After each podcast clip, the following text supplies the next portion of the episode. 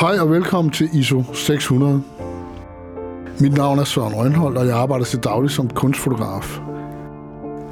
I denne podcastserie inviterer jeg både nye og etablerede kunstfotografer indenfor til en snak om fotografiet som kunstart, levevej og passion.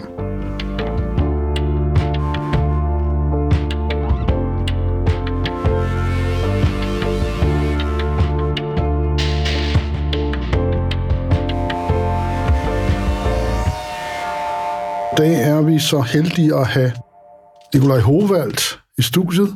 Velkommen til, Nicolai. Tak.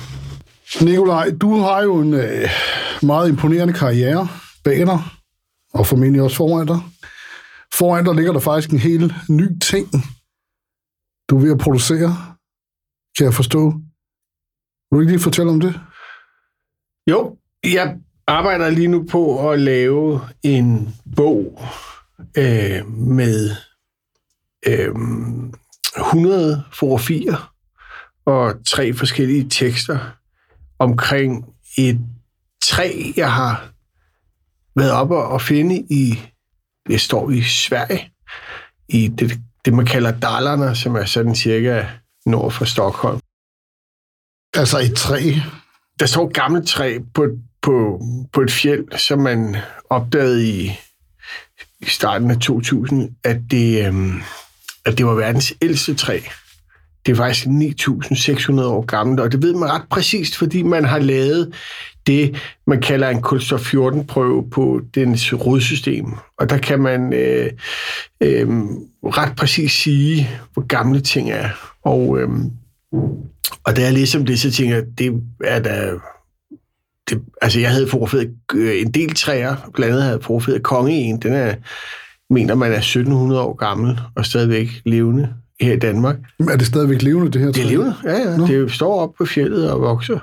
Og, øh, og det, blev jeg, det blev jeg bare nysgerrig på, hvordan, hvordan ser sådan et træ ud, ikke? Og så tænker man, det må være stort, når det er så gammelt, ikke? Så, hvad er det det? Det er en, en gran, som er... En gran? Et, et grantræ, jeg tror. Med kogler? Ja, mm. men det, det, det er et meget lille grantræ. Det er tre meter højt, tror jeg. Og sådan tyndt, og det vokser cirka øh, tre millimeter om året sikkert, fordi at det står så udsat, som det gør. Men jeg tog op til Sverige, og, øh, og jeg fandt en naturvejleder, som gerne ville vise mig. Det står lidt hemmeligt, sådan nogle træer der, fordi at man prøver at beskytte det lidt for sådan trofæjæger og andre, der kunne ligesom spolere det. Men man kan godt besøge det, og, øh, og det gør jeg, så forfædrede det. Og så gik jeg og kiggede på de her billeder af det her træ, som jo, som, øh, som man med, med vis rimelighed kunne sige, altså at det ni tusind fem hundrede år gammelt, det ser det jo ikke ud til at være. Men, øh, men det er det.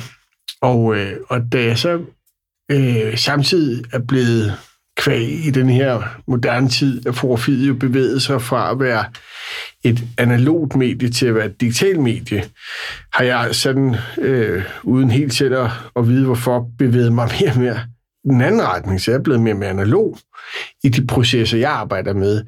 Hvad vil det sige at være analog?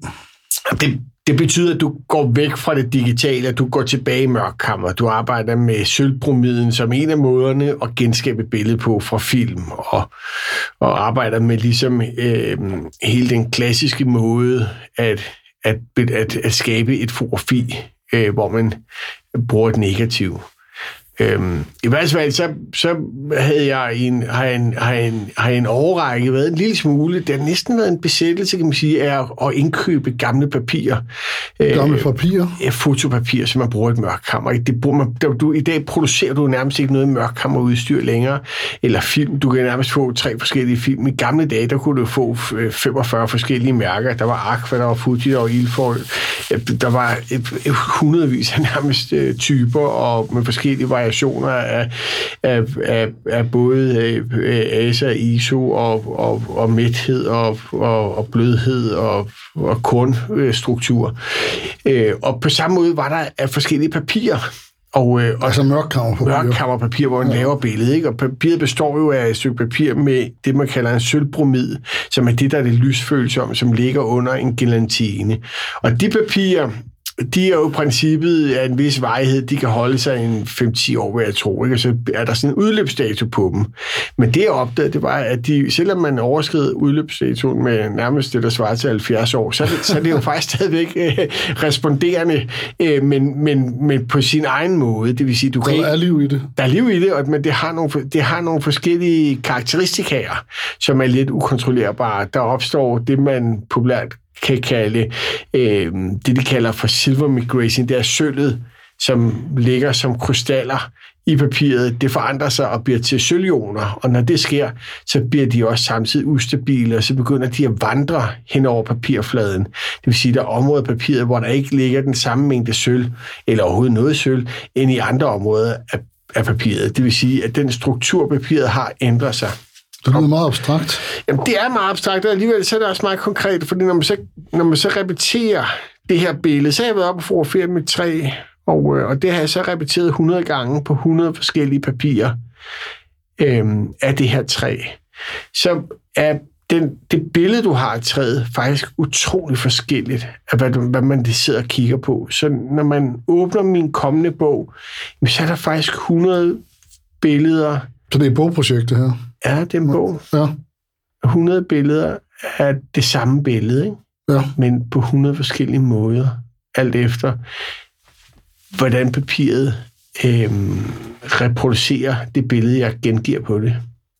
Og det synes jeg er jo interessant, fordi det rykker jo ved hele, hvad kan man sige, kongstanken med fotografiet af, at man kigger, noget, man kigger ud i verden og fastholder noget med kameraet, uanset om det er i og for sig digitalt, eller analogt, eller hulkamera, eller hvad man bruger. Så fastholder du noget, du kigger på, og det genproducerer du så på et fra dit negativ eller fra dit kamerasensor. Øh, øhm, men, men det, du kigger på, når man så ser det, det her træ, det er jo i virkeligheden ret forskelligt, selvom det er det samme negativ, fordi papiret pludselig bliver en, en aktiv spiller i forhold til den perception af det billede. Det vil sige, at materialet, du gengiver, den her virkelighedsdokumentation, ja, den forskyder fortællingen. Og det synes jeg er jo spændende i forhold til, hvad er det, vi ser, når vi ser et fotografi. Øhm, og det tror jeg egentlig er en meget god, altså, altså det er virkelig en meget grund, grundlæggende øhm, årsag til at fotografere, det er den der relation, det har til, til den verden, vi er i. Så det her, det er på en eller anden måde også en indskrivning i historien om det postfotografiske.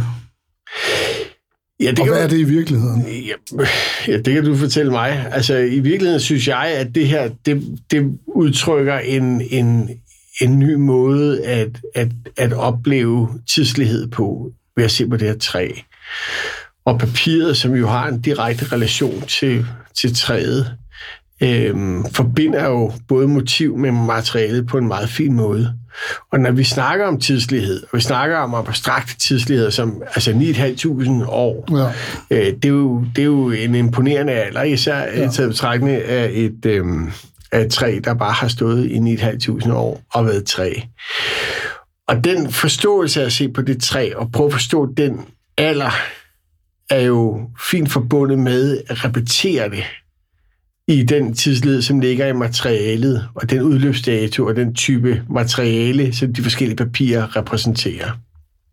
Så på en måde er det et meget minimalt bogprojekt, hvor jeg arbejder med at forstå, øh, hvad tidsledet er, men samtidig også at, at, at lave en, en abstraktion i den der her idé om, at når vi ser et fotografi, så ser vi ligesom et aftryk af den her virkelige træ, som i virkeligheden er ni tusind fem hundrede år gammelt. Men i alt det her, jeg elsker jo at tænke på den der resonans, der også ligger det her. Du sender noget ud til det her.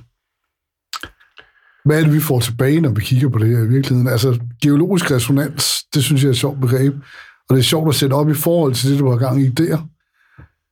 Tænker du på det, når du laver det her? Altså, og i og med, at du også bruger det her papir? Ja. Jeg tror, jeg kalder noget andet, ikke? Og jeg tror, min, min, min fascination øh, handler jo også øh, på mange måder om, om, om de processer, der ligger i at lave et billede. Og, øh, og, og på mange måder kan man, kan man sige, når man, synes, når man arbejder med fotografi, så er du i princippet i en utrolig kontrolleret proces, hvor du ligesom styrer alle mekanismerne, mens du arbejder med fotografiet. Og ved at, at ligesom integrere det her gamle papir, som ligesom, har, har ligesom er blevet øh, et meget ukontrollerbart øh, materiale, så frelægger jeg mig også ligesom øh, styringen af det. Ja. Så, så, øh, så, så de her kopier, jeg laver på de her forskellige papirer, mange af dem øh, øh, er jo både forfaldet og blevet så... Øh, beskadiget over den her tidslighed, at jeg kan jo ikke, øh, altså det resultat, jeg får, er jo egentlig ikke noget, jeg ligesom styrer. Det er jo ligesom en, en proces, hvor jeg frelægger mig styringen. Og, øh, og det synes jeg øh, skaber en helt ny, hvad kan man sige, øh, en helt ny kreativ proces, hvor jeg i virkeligheden bare ledsages af processen og arbejdet, end jeg styrer den. Altså nu har jeg bedt om at tage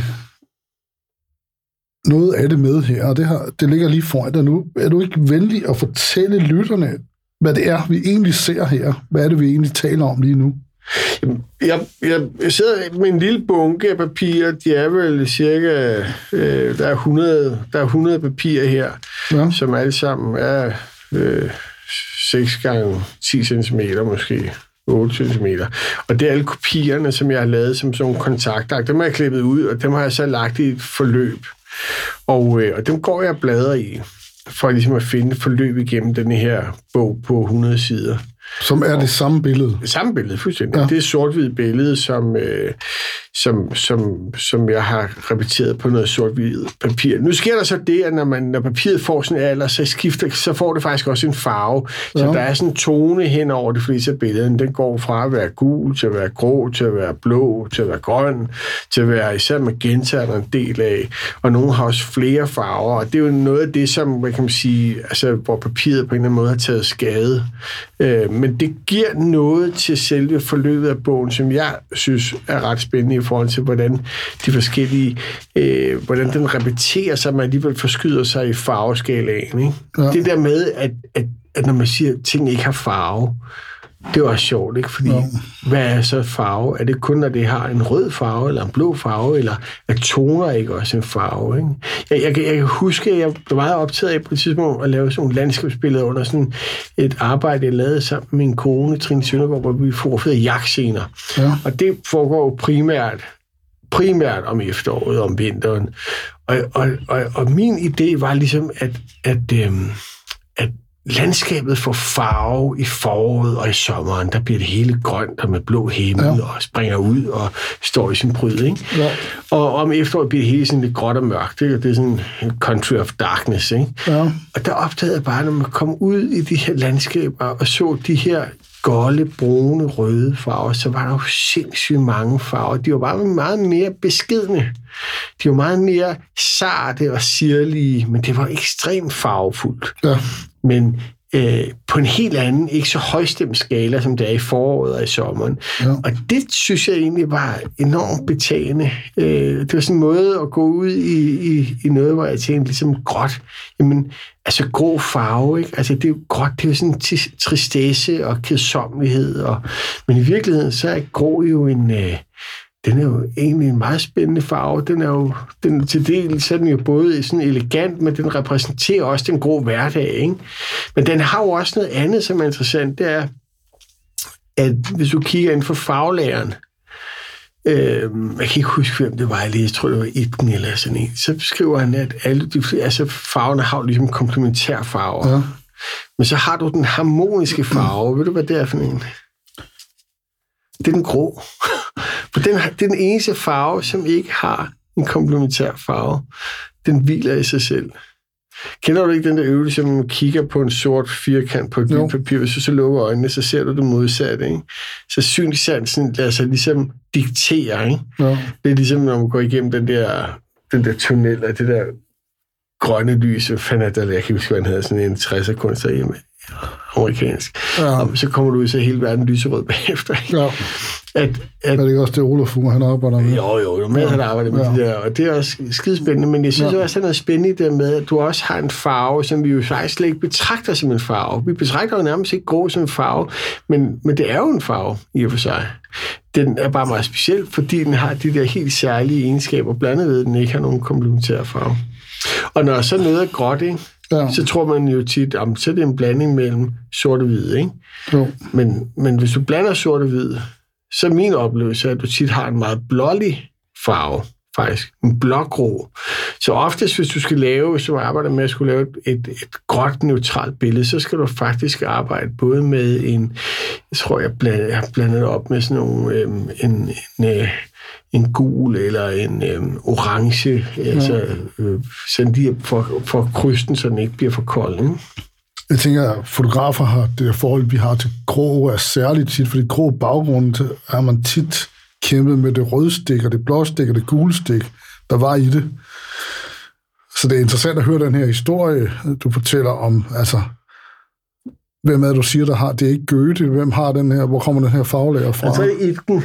Det er Itgens bog, ja. øhm, og det er tusind år siden, jeg læser. Jeg bare husker, at jeg, jeg, jeg, jeg stussede over begrebet øh, den harmoniske farve. Ja. øhm, men, men, men du kommer også ind på noget, fordi jeg har jo aldrig set et problem med, at tingene har en stik. Og det er jo fordi, jeg måske ikke på samme måde har arbejdet som kommerciel fotograf, hvor, hvor den skulle ligesom være. Ja, altså, jeg ja. kan jo godt lide, at tingene har et stik, eller ja, ja, ja. ligesom har, altså, hvad hvid, ikke? Ja. Det er jo kendt det der med hvid. Altså, hvis du tager sådan en væghvid, så er den jo ikke hvid. Den er jo, mm. den er jo blødt op og nærmest sådan en gullig i farven, ikke? Altså. Men det kom egentlig også i digitaliseringen, hvor man virkelig fik øjnene op for de her ting, ikke? Altså, har jeg oplevet det med, at hvor man bevidstheden omkring den grå Ja. Tone ja. blev kompliceret. Ja, ja, og de hader jo at trykke, ikke? Fordi ja. de netop også øh, altid skaber en vis form for... for jamen, det er faktisk rigtigt, for ja. Men, Men Nicolai, nu starter vi meget hårdt her. Ja. Velkommen til. Altså, og, øhm, jeg vil meget gerne høre noget mere om det her, men først så tror jeg, vi skylder øh, lytterne, og jeg skal også fortælle, at jeg hedder Søren Rønholdt, og jeg er Nicolai Howalt i studiet. Jeg tror egentlig gerne, jeg vil start, ikke starte med, men jeg kan godt tænke mig at høre, hvem er du egentlig? Jamen, jeg er, jeg, er, jeg hedder Nicolai Howalt, jeg er otteogfyrre, og jeg er gift med en anden billedkunstner og fotograf, som hedder Trine Søndergaard. Vi har tre børn, jeg bor i København, øhm, og øhm, jeg tror altid, jeg er for fed. Altså, jeg tror ligesom, at jeg... jeg... Hvad, er det, hvad er det for en vej, du har haft med det her? Jamen, det er sådan lidt... Jeg, jeg, jeg, altså, jeg havde jo ikke set mig selv skulle arbejde med kunst på nogen måde. Jeg, øh, jeg har en morfar, som var, var, som var maler, ja. og, øh, og jeg har altid undret mig over hans liv, fordi han var også samtidig utrolig velhævende. Øh, så han, han, jeg tror, han havde to udstillinger hele sit liv. Ja. Og jeg lavede aldrig noget arbejde. Han malede bare sine billeder. Han var en udmærket maler i og for sig. Han havde bare ingen ambitioner om, at ligesom ville noget med det her maleri. Øhm, så da jeg øhm, voksede op, så, så er han sådan eksotisk, fordi at det her med, at han jo bare er sin egen, og han lever af de her penge, han har arvet for sin familie. Ja. Og øhm, jeg bruger så også øh, råbestup. Så jeg opvokser alene med min mor. Min far bor i Afrika blandt andet. De er skilt. Øhm, og, og, og jeg er sådan den yngste øh, af tre søskende. Og jeg var rigtig, rigtig utilpasset. Jeg var opvokset ude i Nordsjælland. Og øhm, jeg ved ikke, hvor mange diagnoser jeg kunne have fået dengang, men jeg har nok fået med en en.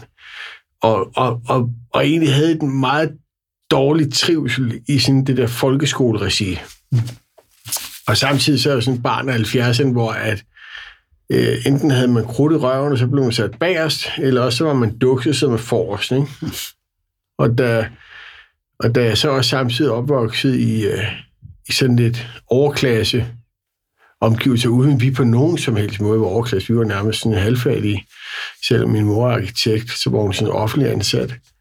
så, øh, så der i min ungdom der kunne slippe fra, fra, fra byen, så gjorde jeg det et helvedes fart, ikke? Jeg løb alt, hvad jeg overhovedet kunne.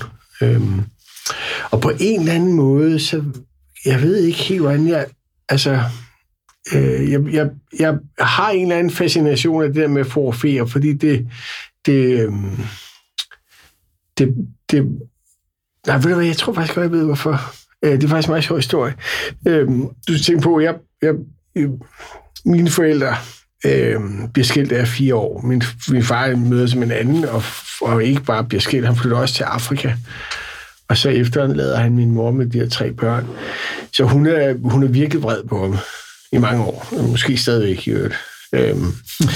Men, men, men, men det eneste, jeg kan huske, når hun skulle ligesom sige noget godt om ham, det var faktisk, at han var ret god til at fotografere. Og min far er også fotograf. Eller ikke, han er også arkitekt, men fotograferer også meget. Og meget optaget af fotografere. Øhm, og på en eller anden måde, så, så tror jeg, at det er ligesom øhm, seksten sytten år, så bliver det ligesom, så bliver det det, jeg kan få med ham. Det er det der med at fotografere. Og, øh, og samtidig så... Øh, så møder jeg ligesom den her skole, der hedder Fatamorgana, og, øh, og, jeg, og jeg, jeg, jeg tror simpelthen, at jeg opdager, at, at det at lave billeder øh, er et sprog. Hvad er Fatamorgana? Fatamorgana, det er en, en, en, en berømt dansk fotoskole, som bliver skabt i sidste firserne af Morten Bo.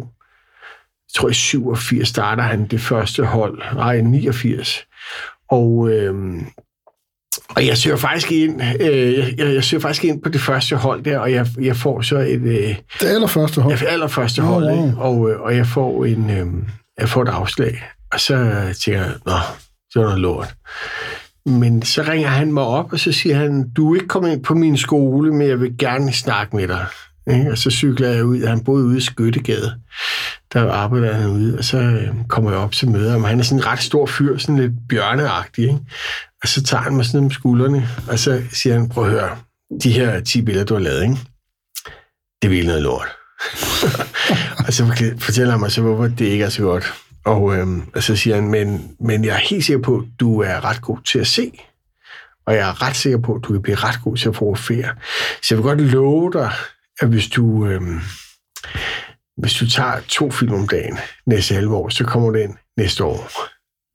Og øh, så laver vi den aftale, og det, og det gør jeg faktisk. Og jeg er faktisk meget tro mod det, øh, fordi jeg... Øh, det ved jeg ikke, vi havde lavet en aftale, ikke? Ja.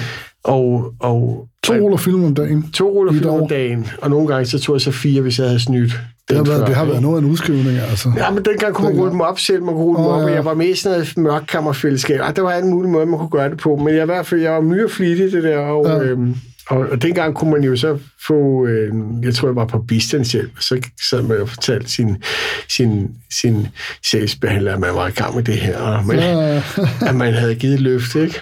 Og det sagde hun, at det synes hun lød spændende, det synes hun, jeg skulle det, det, blev, det, blev det blev accepteret. Faktisk accepteret, ikke? Interessant, ja. Og så fik jeg de der femogtyve hundrede, så kunne jeg lige betale min husleje, og så kunne jeg samle flasker eller arbejde. Altså, jeg solgte sådan nogle magasiner på gaden, kan jeg huske. Jeg solgte sådan en magasin, en meget berømt magasin, der hed Månedsblad Pres.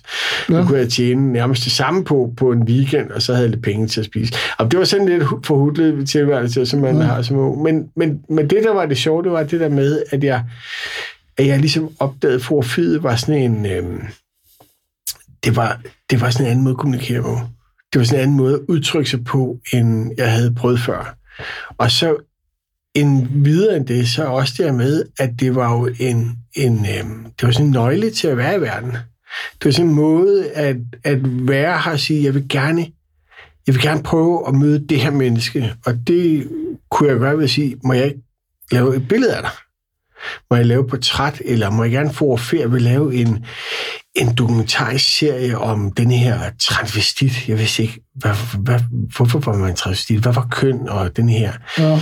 Øhm, så jeg kunne ligesom undersøge en masse ting, og det var sådan en åbenbaring for mig, som jeg tror egentlig, at jeg stadigvæk har med mig, når, om jeg får affærd et træ, der står i Sverige, eller om jeg får affærd øh, sollys ja. øh, og lysstråler, som man ikke kan se. Øhm, altså det der med at bruge forfidet som et, som et redskab til at øhm, visualisere det, billedliggøre det for at forstå det.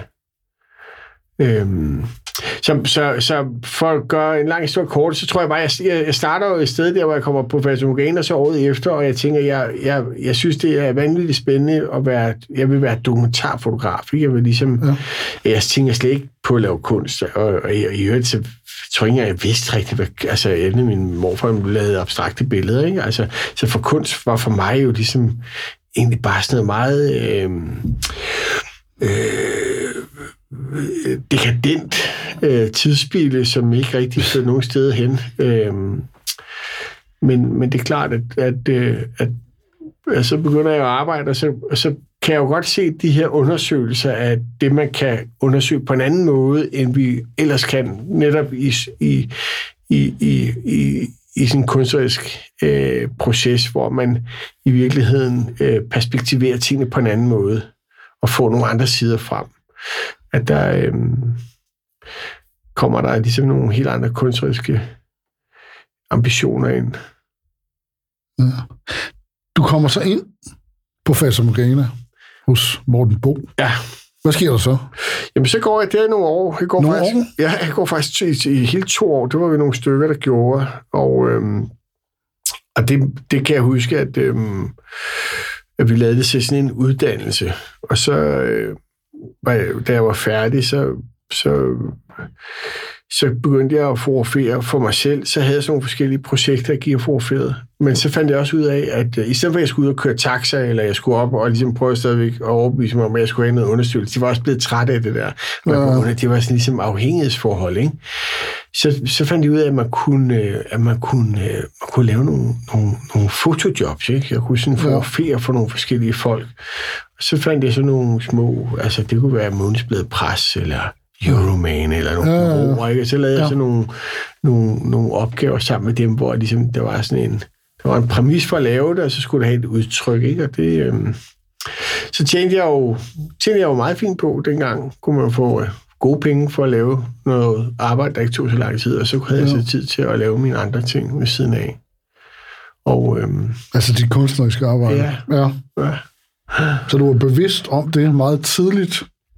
Det tror jeg kom, ret, det kom ja. til mig ret hurtigt, at, at, at, at den her... Jeg kan huske noget af det første, som jeg laver, øh, som har sådan en, en kunstnerisk, hvad kan man sige, grundlag. Det er jo, det er jo en, en, en portrætserie, jeg laver af unge drengebokser, øh, før efter de bokser deres første kamp. Er det, det, det er det næste, der står på mit punkt her, der står der bokser. Og der har jeg skrevet her, at det er din gennembrudsserie. Har jeg ret i det?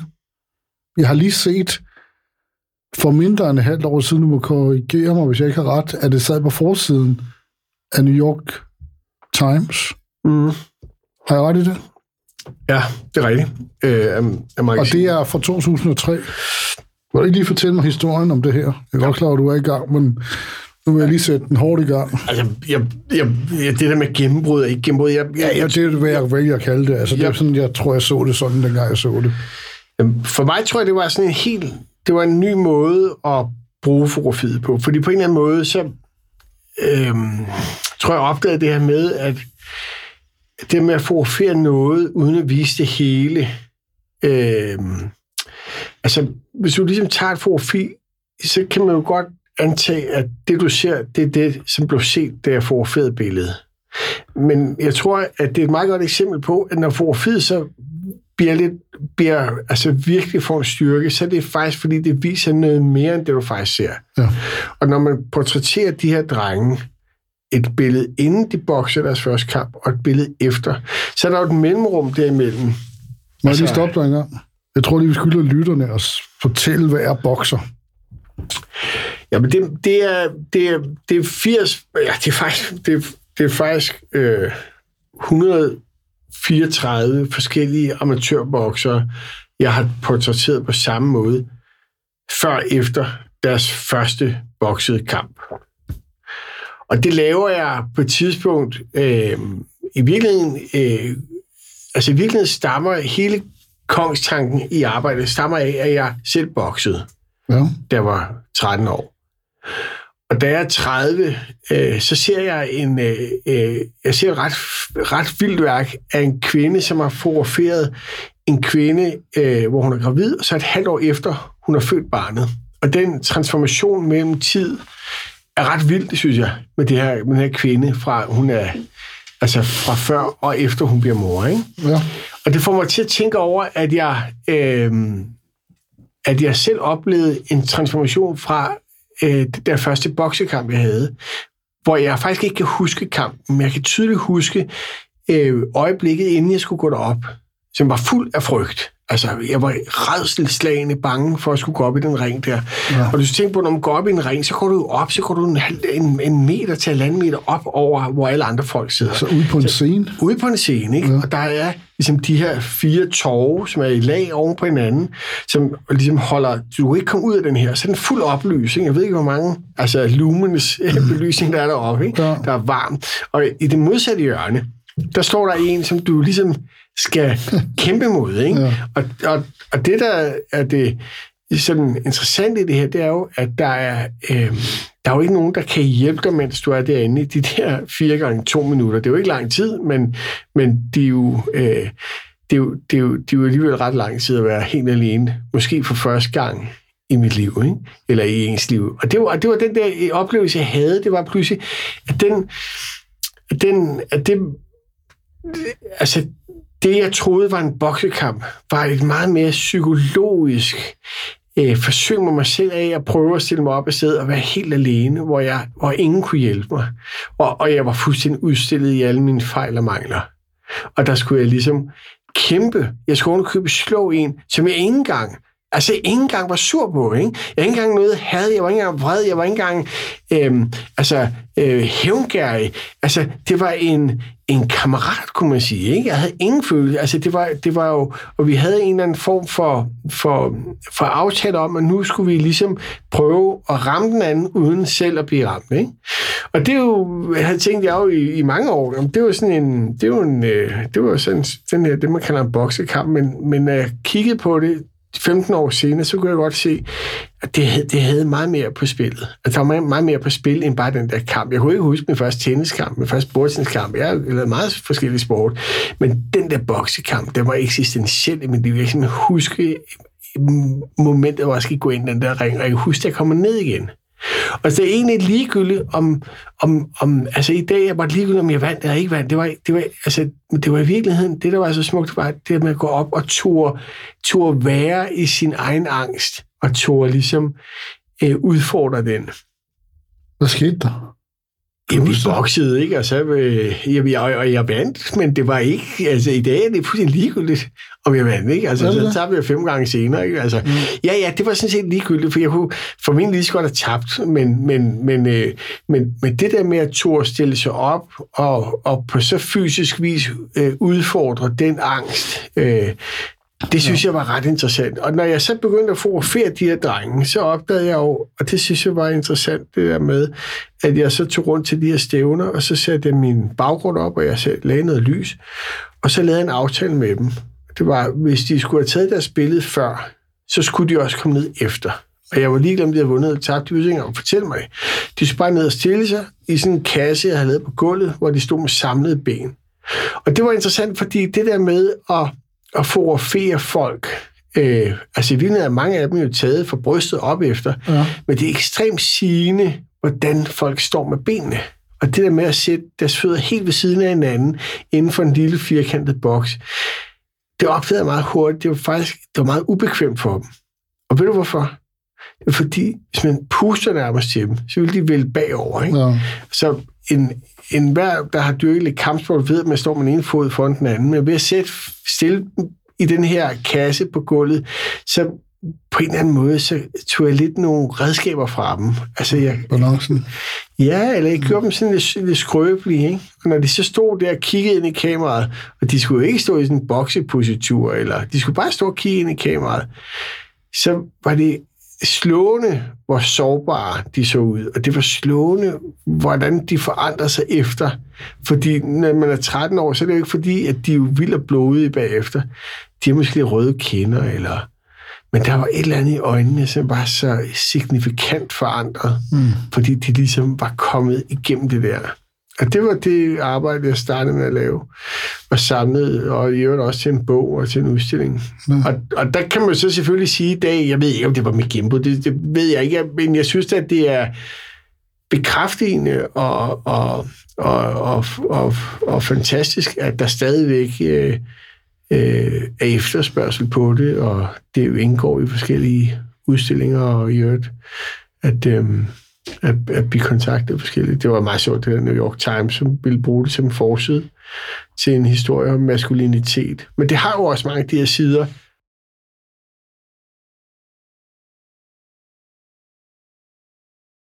Men det fører mig også frem til nogle spørgsmål, som jeg selv har døjet med her i min, i min karriere. Altså, du, den her serie har også gjort,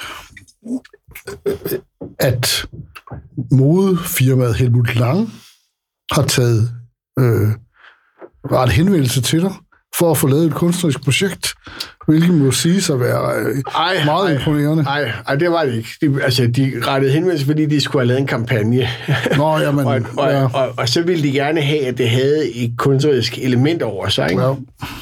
Og, øh, og det, det er rigtigt. Det, det... Men det er, jo, altså, det er jo mange fotografers vådeste drøm, det her, som du egentlig ikke er interesseret i. Ja.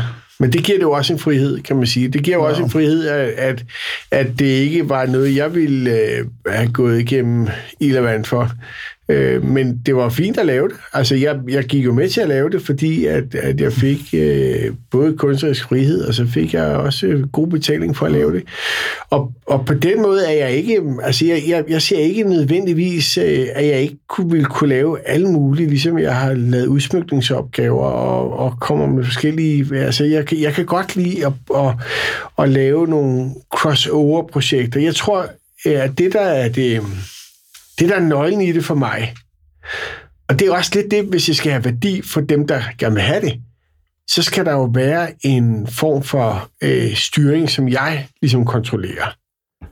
Ja. Øhm, og hvis den ligesom, hvis ikke den er til stede, jamen, så tror jeg faktisk, jeg er en ret øh, sådan jævn kommerciel fotograf. Men hvis jeg kan få lov til selv at lave konceptet, og selv ligesom finde modeller og styre processen, så tror jeg også, vi kan få noget, som bliver mere mig, end det bare bliver et, et, et kommercielt projekt.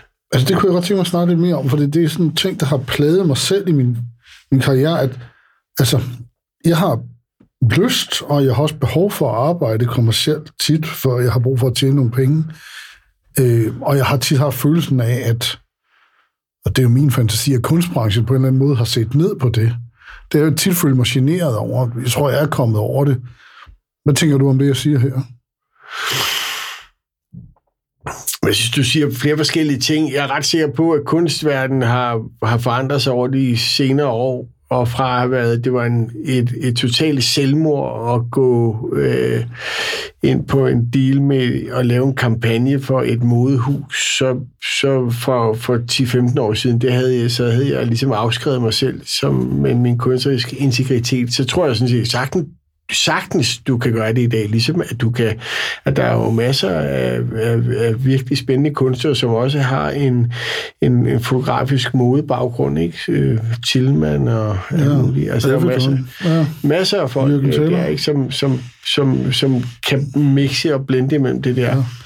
Altså, ja, grund til, at men, men, men, nej, men, så, ja. jeg vil sige, men, men, men det, der var det vigtige for mig, det var sådan set, at jeg egentlig synes, det var en ret sjov opgave. Ja. Jeg synes faktisk, at det var ret spændende, om jeg kunne lave nogle portrætter, hvor at de her modeller i virkeligheden skulle gå ind af, i stedet for at gå ud af. At det handlede om at antipose, inderpose. Og, og det setup, hvor jeg, at, at jeg fik fuldstændig carte blanche til at sige, det er dig, der styrer processen, det er dig, der vælger dem, det er dig, der ligesom orkestrerer det. Øh, så kom der også en, en, en form for, for frihed til at kunne forme det her. Og på samme måde, hvis man, øh, hvis man skal lave en udsmykningsopgave ja. øh, i et byggeri, øh, så er der jo ligesom en præmis, der er en væg, der er otte meter lang. Hvad har du? Hvad kan du lave her? Ja. Øh, huset ligger der der, øh, ja. for at have det formål. Hvordan kan man ligesom lave et værk, som vi kan blive ved med at holde ud og kigge på, øh, og som går i samspil med de elementer, der er her, ikke? Og, og, og det synes jeg jo, øh, det synes jeg egentlig er meget spændende. Det er jo ligesom at få en bane at spille på, og så ja. må man se, hvor, hvad man kan komme op med. Ja. Og jeg ved også, at den her ting med Helmut Lang også gjorde, at pludselig havde du Kanye West i telefonen. Ja, det var en crazy historie, ikke? Med at blive ringet op af Kanye West anden juledag. Jeg troede jo sådan set, at der var nogen, der tog pis på mig.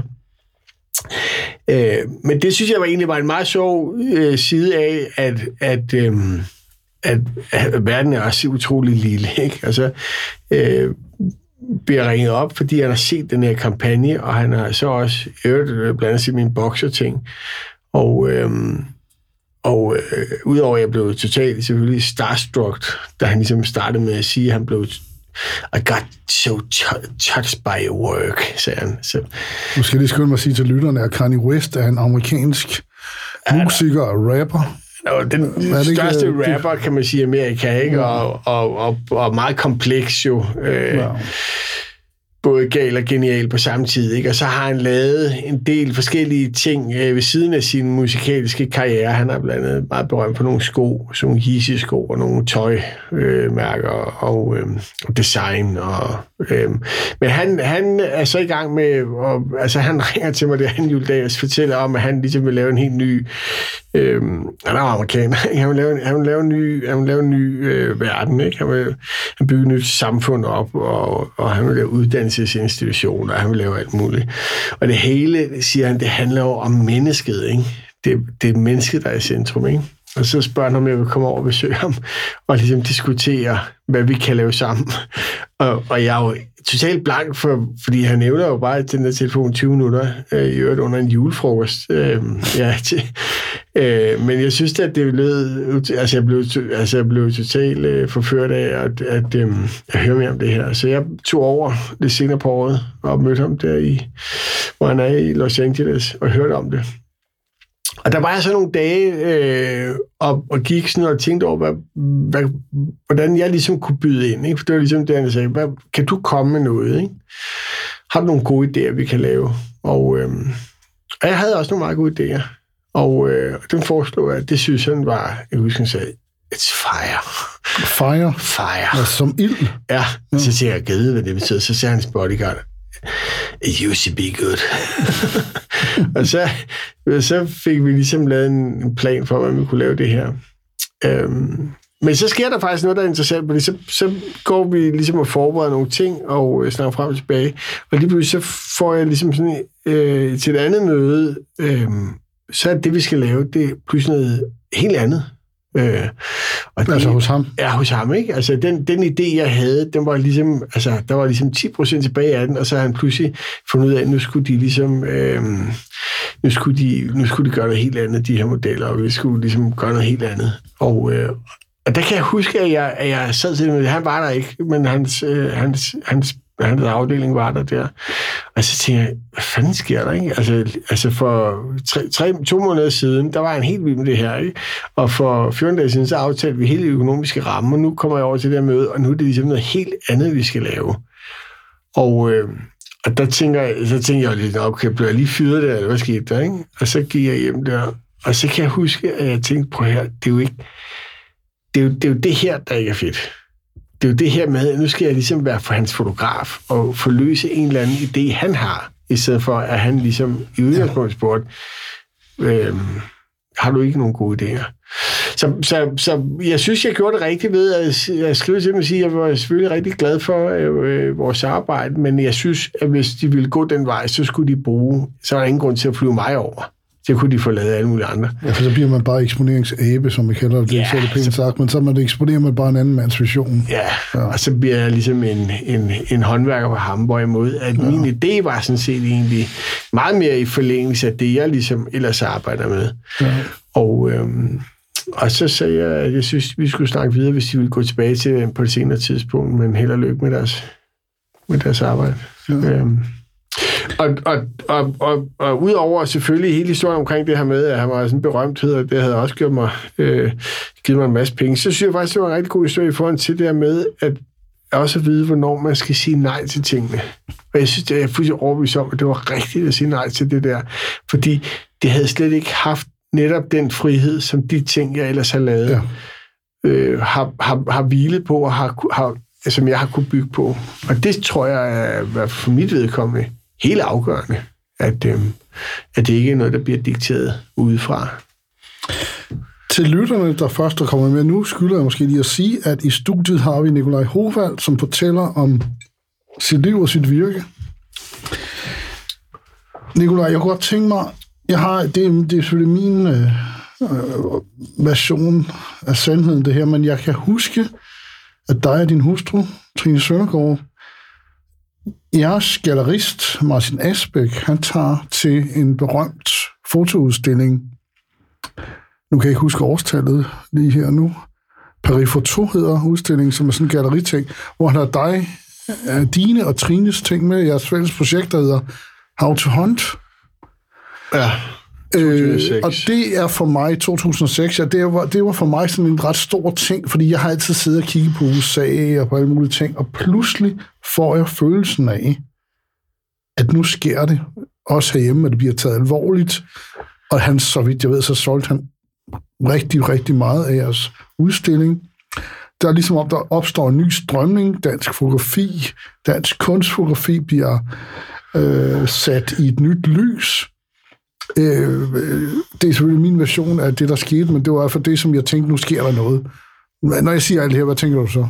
Jeg tænker, det, så synes jeg, du tager munden for fuld, fordi der, der skete jo rigtig meget for os øh, omkring den messe, fordi vi havde aldrig, altså vi havde jo arbejdet med Martin i en del år på det tidspunkt, og, og, og, og det vil jeg sige, det skylder jeg da både ham og hans måde at sige, de tog det bestemt på profil alvorligt, det var måske bare ikke helt tidspunktet, hvor vi ligesom havde slået igennem nu, men da vi laver den her How to Hunt udstilling i København et halvt år før den her kunst med den messe, der er hver år i, øh, i Paris, som hedder Paris Photo, der laver, har vi jo en stor udstilling hos Martin, og der sælger vi halvandet værk, som vi plejer at gøre, når vi laver udstillinger. Og det øh, ledede Martin fint med, at det var svært at sælge, men han ville gerne arbejde med fotografi. Han synes, det var et spændende medie øh, i, sin, i sin galleriform. Og så han havde en tro på fotografi? Ja, ja, det havde han, og det havde hans mor faktisk også, og jeg synes også, der er en del andre gallerier. Hans som, mor, det er Patricia. Patricia Asbæk, som, ja. var, som havde ligesom, hovedgalleriet i gamle dage. Så starter Martin et projekt op, kælderen, hvor han så tager de unge med, blandt andet Trine og mig, og ja. Ebbe Stub, og Astrid er vel også med der, jeg kan ja. huske. Men i hvert fald, så er vi sådan en række, der er ret mange forskellige kunstnere og forskellige medier, men der er primært rigtig meget fotografi, og det er han ret optaget af. Og, og da vi så øh, har lavet den her udstilling ud sammen, og så er det der så vanlige halvanden billede, øh, mest til gode venner, og folk, der havde ondt af os, så, øh, så, så får vi en invitation, eller han får en invitation til at vise os på, det, øh, på, på den her messe, som er vanvittigt dyr at være med på. Og det lyder jo helt absurd, men det er faktisk rigtig svært for gallerierne at komme med på nogle af de her messer. Ja, ja. Og... Øh, Og han får invitationen, fordi at de har hvert år et fokus på et område, og det år, det var så på skandinavisk fotografi. Mm. Så de inviterer nogle svenske, og norske, og finske og danske gallerier med. Og, øh, og, og, og det passer jo fint, at vi jo ligesom forholdt os til det nordiske landskab, fordi vi har lavet de her jagtscener for Danmark. Og... Øh, Og det krydser også en, en del sådan, broer i mellem sådan, det digitale og det, det scenesatte, fordi mange af billederne består af rigtig mange optagelser, så de alle sammen tegnes sammen. Og det var så, også noget nyt på det, det tidspunkt. Det var virkelig ja, noget nyt, ikke? Ja. Ja.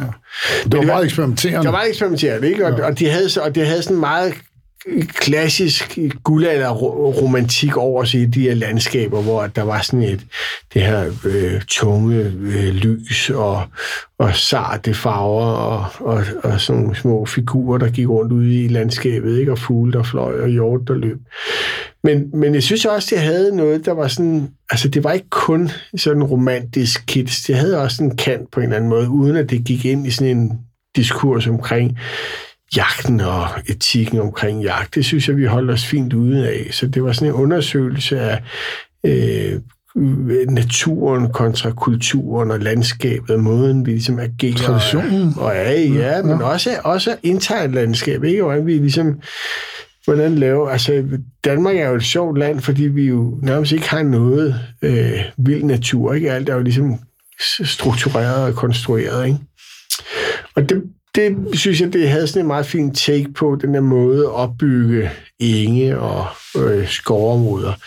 Men, og så havde det det her jagttematik selvfølgelig også over sig, som var øh, også lidt en undskyldning, kan man sige, for at kigge på landskabet, men også for, lige, altså for at kigge på det her urhensting, som man selvfølgelig godt kan grine af. Man, først så putter man dyrene ud, og så lader man dem vokse op, og så kommer man så bagefter ud og skyder dem, og så føler vi os i virkelig pagt med vores, øh, vores egen D N A, ikke? Og vores, øh, vores basale behov for at og skaffe føde, men, men på en eller anden måde kan jeg godt forstå den der længsel for det traditionelle, det her med at være i naturen og se den og have et rationale, om det er samme svampe eller fange fisk i en å. Jeg kan godt se det her med, at jeg kan godt forstå præmissen af at stå og kigge på bølger, mens man fisker. Det kan man gøre i timen, hvis man bare står og kigger på nogle bølger uden at fiske, uden at have et rationale, kan være svært. Så det er sådan et redskab for ligesom at være i naturen og få noget frisk luft og komme tidligt op og sidde og kigge ud over en eng, og så kommer der en hjort og siger, nej, det er ikke den, det er en anden, jeg skal have, ikke? Men, men, men, men grundlæggende var jo ligesom at prøve at kigge på landskabet. Og, og da vi så kom ned i, i, i, med Martin der, så siger han, jeg vil gerne vise jer. Og det, vi havde jo ingen forhåbning. Altså vi havde også vi havde givet hinanden et håndslag på, hvis han, hvis han ikke solgte noget, så måtte han godt få et af vores værker. Men How to Hunt var jo et stort projekt. I må virkelig have brugt lang tid på at lave det. Ja, det havde vi også brugt. Jo, ja. men det, men altså, det, jeg synes, de der, de der arbejder, man laver, tager nogle over at lave, ja. Ligegyldigt, hvad fanden man vender og drejer det. Ja. Øhm, men, men det, men, ja, men kort langt er, at vi jo så tager ned og viser det med lidt, altså vi er jo pæve stolte over at være med, og også lidt nervøs for, hvordan det går, ikke? Ja. Og så gik det bare over stok og sten, ikke? Altså, med, jeg tror, han solgte over halvtreds værker, og, det var og helt jeg husker, der var, en, der var en kvinde, der græd om søndagen, fordi der var ikke de værker, hun havde, der var helt udsolgt. Det bliver altså lavet en edition af fem, ikke? I tre forskellige størrelser, så det siger jo noget meget godt om, hvor mange billeder der blev solgt der.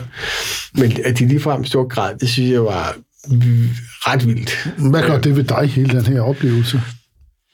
Jamen, det ved jeg ikke, hvad det gør. Altså, jeg synes, det må jeg... virkelig have været noget særligt. Jeg grund til at sige historien der, fordi altså inden det her, det er min oplevelse af det igen, altså det var jo, der kun var et par kunstfotografer, jeg, egentlig, jeg har kendskab til, der var danske, og pludselig sker det her, hvor man tænker, gud, det har været undertrykt længe det her, nu kommer det endelig.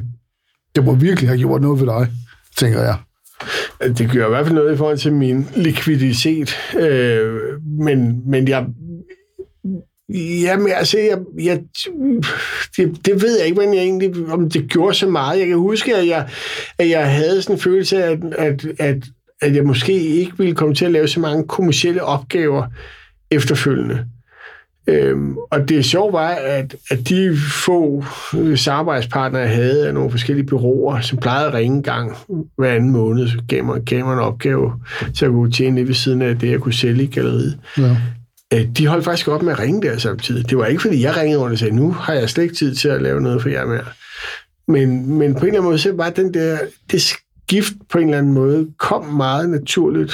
Og, øhm, og, og, og, og det er klart, at, at ting har også nogle tendenser, har også en, altså det er jo ringe i vandet, ikke? Altså, og så pludselig bliver der jo en interesse for det, fordi at det er sådan lidt, en snak, der går, ikke? At der er blevet noget, de købt, så vil vi også have noget derfra. Og, ja. Og der åbnede sig et samarbejdsmulighed med et amerikansk galleri, og, og vi havde, fik nogle ret store udstillinger bagefter, netop på den, det, vi viste i Paris. Så det havde da enorm betydning for os, men jeg tror ikke, vi, op, vi oplevede ikke ligesom sådan, at vi kunne øh, ligesom komme hjem og var anderledes. Jeg kom bare hjem med nogle gevaldige tømmermænd, kan jeg huske, fordi vi havde drukket så meget champagne, fordi man hele tiden blev inviteret med til alt muligt. Ja. Øhm, men det var en sjov oplevelse. og, og lidt surrealistisk. Ja.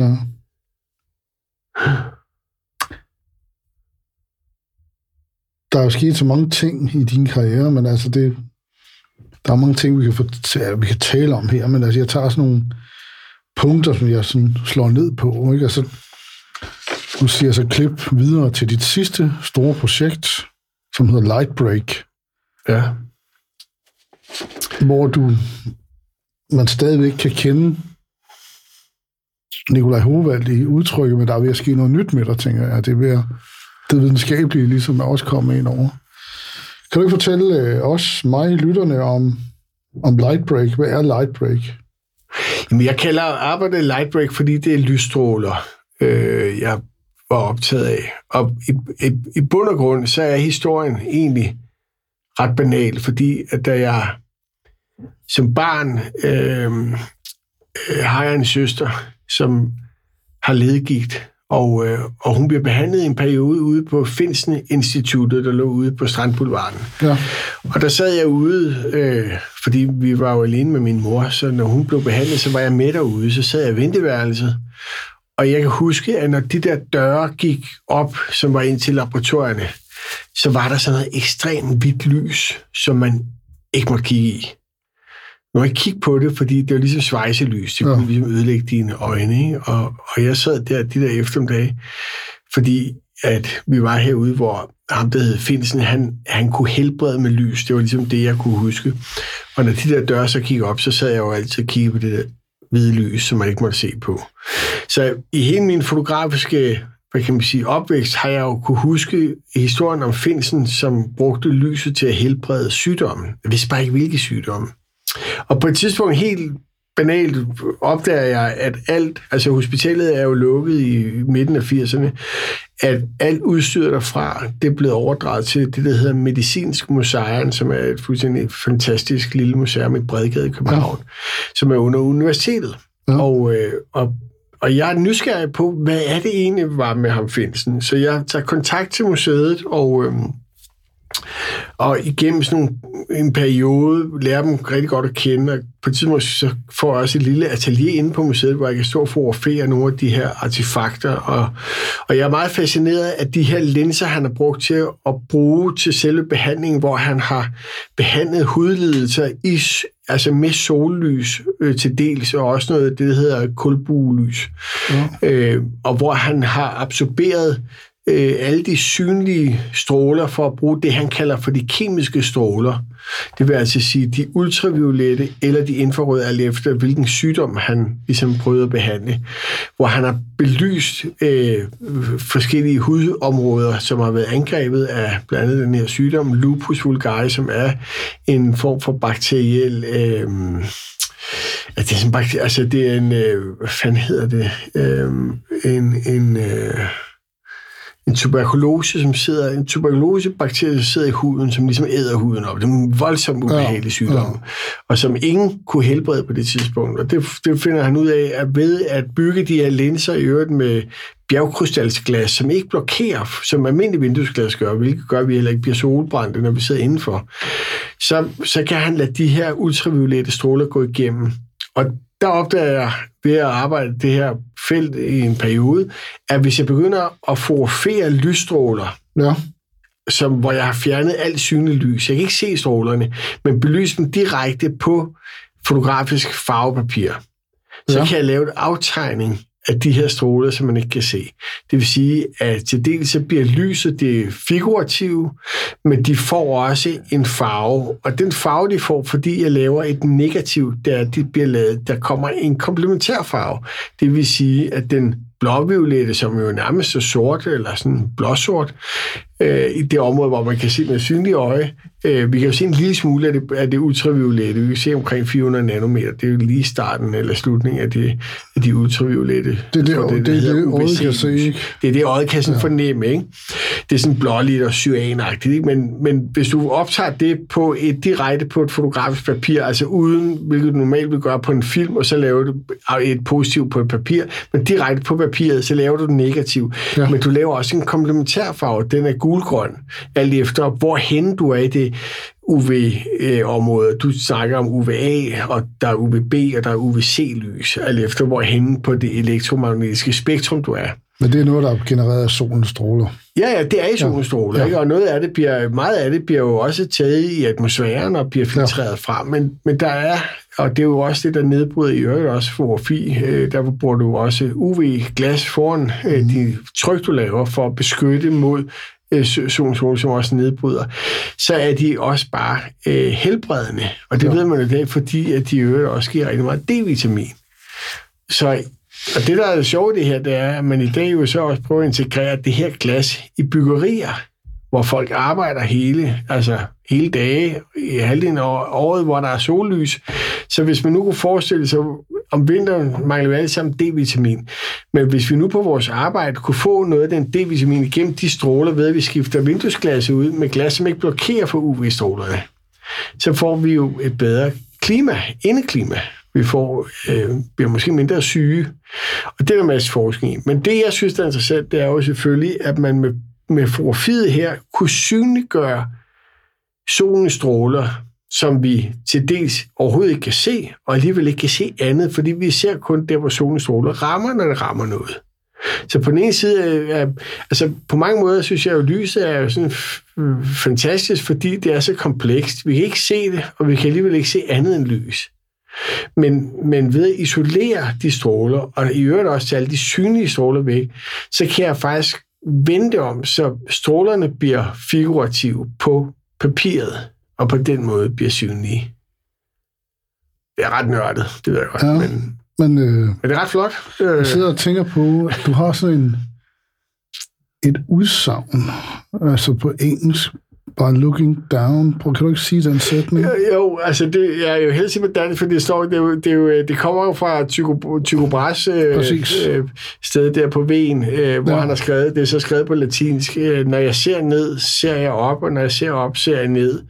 Og det var øh, Anja C. Andersen, som er astrofysiker, som skrev en fuldstændig fantastisk tekst til en bog, jeg lavede på et tidspunkt, hvor hun drog det ind, fordi at han havde jo utrolig ret i forhold til, at når han kiggede ned, og han var jo sådan optaget af, af, af, af både, hvad kan man sige, stjernehimlen, men også af, af, af, af, af det, der foregik i forhold til, jeg siger simpelthen, prøv lige, vi skal lige have en pause her, fordi vi fandt, det hedder alkymien. Alkymien, ja. Øhm, så han var, han var, han var, hans svoger var jo meget berømt alkymist, så han var til dels optaget af alkymien, og til dels optaget af, af astronomien. Ja. Og, øh, og på det tidspunkt var han jo ikke klar over, at alle grundstofferne der er jo skabt ude i stjernerne, det vi har på jorden. Ja. Det jo kommer jo, altså det er jo ikke skabt her. Ja. Og derfor så var det så meget fint sagt, men når han så sagde, at når jeg ser ned her, så ser jeg op, og når jeg ser op, så ser jeg ned, for det er det samme, ja. Vi ser på. Ja. Og så kom det lidt i forlængelse af et helt fjerde arbejde, jeg har lavet på et tidspunkt, der hedder Endings, ja. som er som askebakker for et krematorium, hvor folk er blevet brændt, ja. fordi at det aske, som vi kalder aske, øhm, de jordiske rester, de faktisk er det samme, som stjernestøv er lavet af. Ja. Så man kan godt argumentere for, at vi, når vi dør, og det er sådan set, selvom vi bliver brændt eller går i forhånden til jorden, så bliver vi faktisk til det her materiale, som til dels består af nogle grundstoffer, blandt andet rigtig meget strontium, at det er det samme, som stjernerne bliver til. Ja. Og når jeg så får fedt den her overflade i de her askebakker fra ovnen, og man forstørrede dem op, så du fik ligesom et helt andet størrelsesforhold. Det var meget store billeder på to ja. en halv meter. Så lignede det stjernehimler. Ja. Og det var jo meget fint poetisk ja. øh, samspil med, at det er det samme, som stjernerne består af. Og samtidig så øh, havde øh, Anja så det her citat, som han har skrevet, at når jeg så kiggede ned, så kiggede jeg op på stjernerne, og når jeg kiggede op på stjernerne, så kiggede jeg ned på de her jordiske rester. Ja, det er så helt vildt uh, dejligt.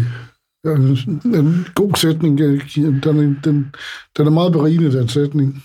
Ja. Særligt for det her også. Ja. Og, ja. Nicolai, vi kan tale resten af dagen, og det kan vi desværre ikke. Men vi har også et fast punkt i programmet, hvor jeg har taget et billede af dig.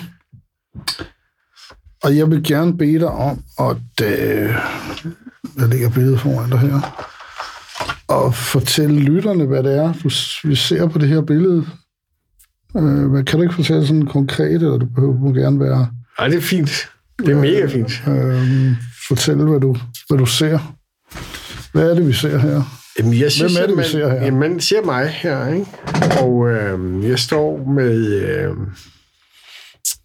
jeg står med korslagte arme, og... Øh, Man kan se, at jeg har ret mange fregner, faktisk. Det er sådan, sådan ser jeg det ikke rigtig selv. Ja. Øhm, og så kan man se, at jeg kigger sådan lidt til højre for dig. Øhm, og egentlig så meget koncentreret, men også meget sådan i ro. Sådan, ja, det er egentlig sjovt, for det der med at have korslagte arme, det er sådan lidt tillukket ja. øhm, positur, tænker jeg. Men sådan er du jo ikke. Nej, det synes jeg nu heller ikke er på billedet. Øhm, altså, ret flot billede af mig. Altså, jeg synes egentlig, jeg... Øhm, det, det er sjovt at se billeder af sig selv, ikke? Fordi det er jo... Jeg skal jo ikke... Jeg skal jo ikke øh, benægte min egen forfængelighed. Jeg synes, det er et godt billede af mig, ikke? Jeg synes, jeg, jeg tager mig godt ud, ikke? Og det, øhm, det kan jo nogle gange være så svært at bedømme billedets øvrige kvaliteter, når man selv står på. Ja, ja. Øhm, men, men umiddelbart synes jeg, at det er... Det er sindssygt flot billede. Øhm, meget fint. Yes. Hvad skal vi forvente af ham øh, fremover? Og hvor skal vi egentlig se hans ting henne lige nu, hvis der er nogen, der er interesseret, eller til dem, der er interesseret i det? Altså lige nu er jeg... Hvornår kommer din bog, for eksempel? Det var mange spørgsmål. Er det mange? For, for ja. At starte et sted, lige nu er der en udstilling på Martin Asbæk Gallery, hvor jeg viser to værker. Det er sådan en sommerudstilling. Ja. Og øh, så kommer bogen her til... Øh, den kommer til november, faktisk. Ja. Og hvad kommer den til at hedde? Den kommer til at hedde Old Tjikko. Det hedder træet. Ja. Det er i hvert fald arbejdstitlen, og, og, og som regel er noget, jeg har fået en arbejdstitel, så ender det også øh, med at være titlen, men... Øh, Old Tjikko. Old Tjikko, og den udkommer på det forlag, det hedder Fabric Books. Ja. Som øh, og bliver lanceret på Paris Photo i øvrigt også. Ja. Og øh, som er hvornår? Det er november i starten. Ja. tiende sådan noget. ottende, tiende Det kan jeg ikke huske. Ja. Øh, så er jeg med på nogle forskellige udstillinger, blandt andet på, hvis man er i København, er jeg med på en udstilling på Den Fri. Ja, det er faktisk i flere omgange. Øh, ja. Så det er det, jeg... Altså, jeg, altså jeg tror, det jeg, skal, det, jeg går og arbejder med nu, det er jo nogle forskellige... Øh, det er nogle forskellige... Jeg, jeg, jeg, lige nu er jeg en sjov, er en sjov sted, fordi lidt ligesom jeg plejer at gøre, så er jeg i gang med lige nu at undersøge nogle ting om, hvordan man kan ligesom blive klogere på nogle forskellige fænomener.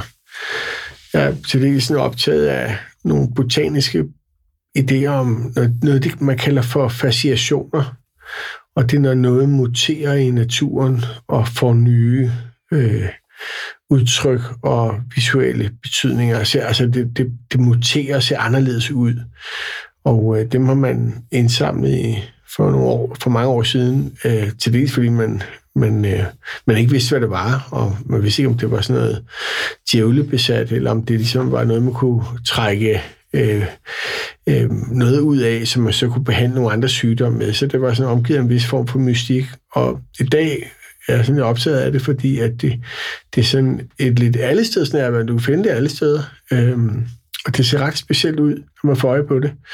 Og så har det også nogle, sådan nogle, hvad kan man sige, der, der er sådan noget visuelt ret interessant, det der med, når træet pludselig holder op med at ligne et træ. Man ligner en skulptur. Øhm, og det prøver jeg at undersøge og arbejde lidt med. Så lige nu er jeg sådan et felt, hvor jeg går sådan lidt rundt i det her, kigger på det og, og laver nogle forskellige take på det, og, øhm, og så må jeg se, hvor det ender. Så, så jeg tænker, det, det, man, det man kan forvente, det er i hvert fald ikke, at jeg laver noget, jeg har lavet. For jeg, jeg er ligesom, nu, jeg, nu har jeg ligesom arbejdet nok med lys, og jeg har arbejdet nok med unge drengebokser. Nu er jeg ja. et andet sted endnu. Ja. Så jeg undersøger videre. Det håber jeg, jeg bliver med. Det glæder vi os meget til. Nicolai Howalt, tusind tak, fordi du kom forbi. Tak for at møde. Tak til min gæst, og tak fordi du lyttede med til I S O seks hundrede. Programmet er sponsoreret af Mathias Bager, print og retouche. På gensyn.